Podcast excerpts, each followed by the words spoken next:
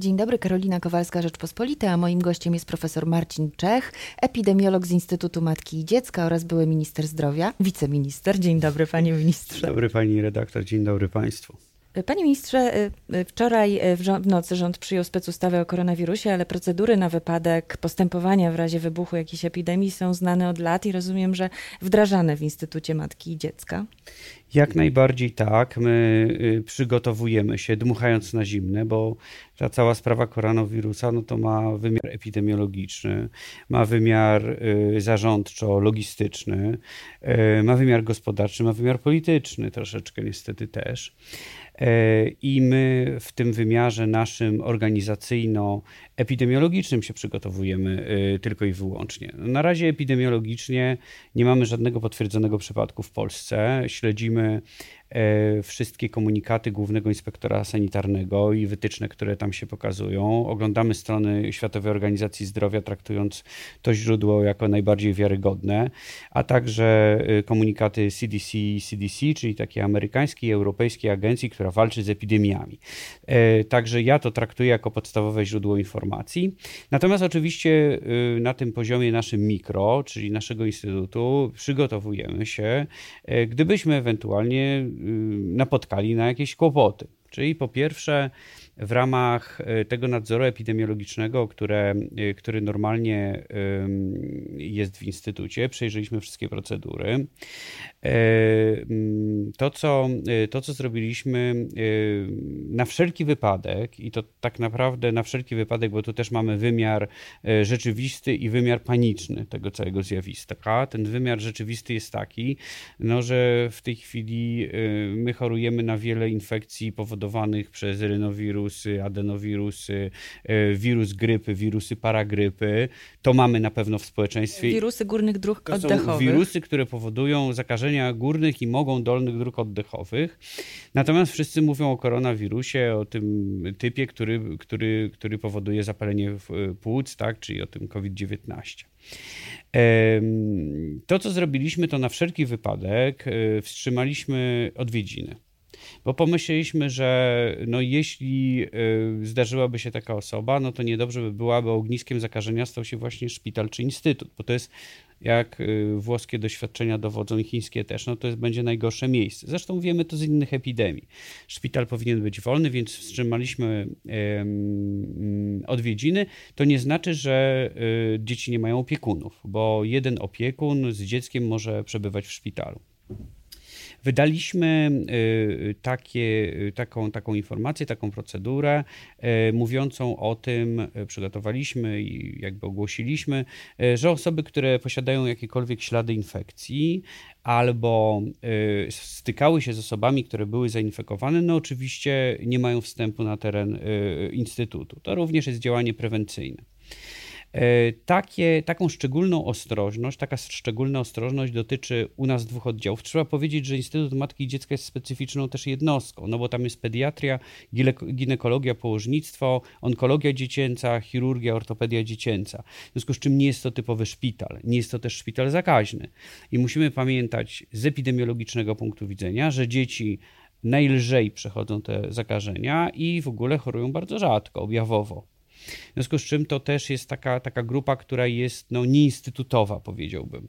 Niemniej jednak e, zaleciliśmy e, pomiar temperatury, taki rutynowy, trochę taki jak jest na lotniskach, tylko wykonywany indywidualnie, nie przez te bramki, bo nie mamy takich bramek, e, na izbie przyjęć ponieważ to są jak gdyby wrota do szpitala, i e, na onkologii. Na onkologii dlatego, że mamy tam e, dzieci z obniżoną, upośledzoną odpornością, dzieci po, po chemioterapii, e, po leczeniu przeciwonkologicznym i to jest specjalna grupa chorych, bo wiemy również, że e, te najgorsze przypadki dotyczyły e, osób z zaburzoną odpornością, osób w podeszłym wieku, które miały choroby towarzyszące i tak dalej. W związku z czym no, staraliśmy się zadbać też o tą grupę jak gdyby dodatkowo i dotyczy to zarówno odwiedzających, jak i, jak, znaczy opiekunów, bo odwiedzających nie mamy, opiekunów, jak i, jak i personelu.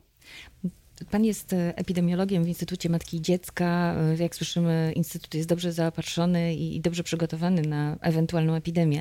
A co z innymi szpitalami? Ja mam dużo tutaj takich zgłoszeń od lekarzy, e, również z Warszawy, którzy mówią, że na przykład u nich na oddziałach brakuje maseczek czy takich podstawowych sprzętów zabezpieczających samych lekarzy. Czy za to też odpowiada epidemiolog i dlaczego niektóre szpitale mogą być na to nieprzygotowane? Jeśli chodzi o zaopatrzenie, ta ochrona w ogóle personelu medycznego jest niesłychanie ważna. Też y, Chiny, gdzie było te 98% zachorowań, no niestety dla y, personelu też skończyło się to źle zachorowaniami, infekcjami i, e, i nieraz gorzej. Wiemy zresztą o tym, że, że tych profesjonalistów medycznych, pielęgniarki, lekarzy należy zabezpieczać specjalnie. E, rutynowo y, i, i tak jak od co dnia szpitale nie są zaopatrzone w sprzęt, który chroni przed E, e, tego typu e, zagrożeniem, którego tak naprawdę do końca nie znamy. To mają odpowiednie służby. Mówię o kombinezonach, mówię o goglach, mówię o maskach. My w swoim instytucie dokonaliśmy przegląd takich, przeglądu takiego sprzętu. U nas taki ścisły reżim obowiązuje na przykład, gdy rodząca jest nosicielem wirusa HIV. E, I jesteśmy zaopatrzeni częściowo w, w taki sprzęt, natomiast e, w tej chwili jest e, organizowana, organizowane jest dodatkowe zaopatrzenie w taki sprzęt przez wojewodów. Otrzymaliśmy w piątek pismo z Ministerstwa Zdrowia, ale koordynuje te, te działania wojewoda. Było też spotkanie w piątek z wojewodą, panem ministrem Radziwiłem, panem wojewodą Radziwiłem w kwestii przygotowania a także uruchomienia rezerw strategicznych państwa w zakresie właśnie kombinezonów, ogólnie rzecz biorąc tych e, środków ochrony osobistej. Także my, e, my zamówiliśmy, e, jak gdyby centralnie zgłosiliśmy, że no, rutynowo nie jesteśmy w to zaopatrzeni.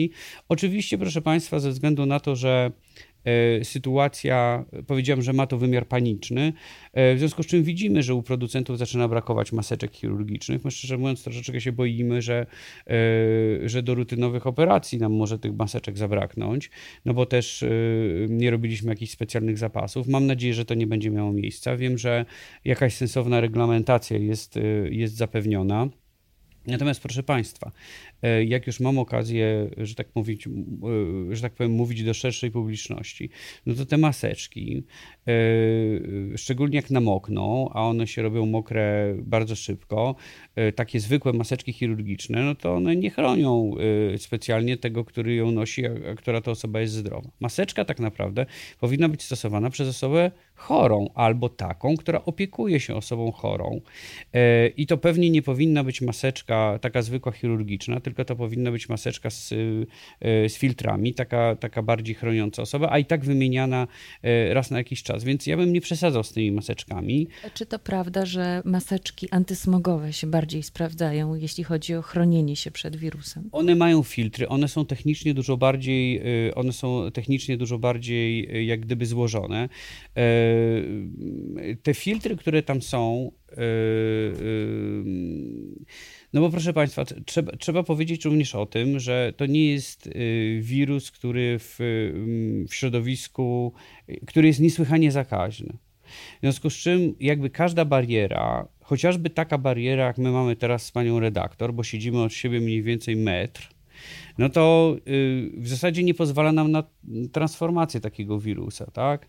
Pewnie takim dobrym pomysłem jest... Gdyby ktoś na kogoś nakichał, to byłoby chyba inaczej. No gdyby ktoś na kogoś nakichał, to pewnie by było inaczej, dlatego mówię, że jeśli jest osoba chora i taka kichająca, prychająca, e, e, to e, no to wtedy może takie założenie maseczki ma uzasadnienie, ale musi mieć inne objawy.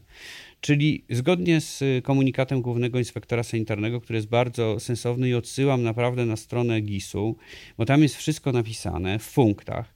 Taka osoba musi mieć temperaturę powyżej 38-38,5 stopnia, musi mieć kaszel, musi mieć duszność, e, e, czyli infekcje, czyli objawy infekcji powiedzmy górnych, ale już i dolnych dróg oddechowych, musi mieć pełny zestaw objawów, no i musi mieć jakiekolwiek prawdopodobieństwo, które może wskazywać na tego typu zarażenie, czyli przyjechała ta osoba z Chin, najlepiej z tych obszarów, które są, znaczy najlepiej, no, szczególnie z tych obszarów, które są w tej chwili izolowane, czyli, czyli tej jednej prowincji i z państw, w których koronawirus w ogóle występuje.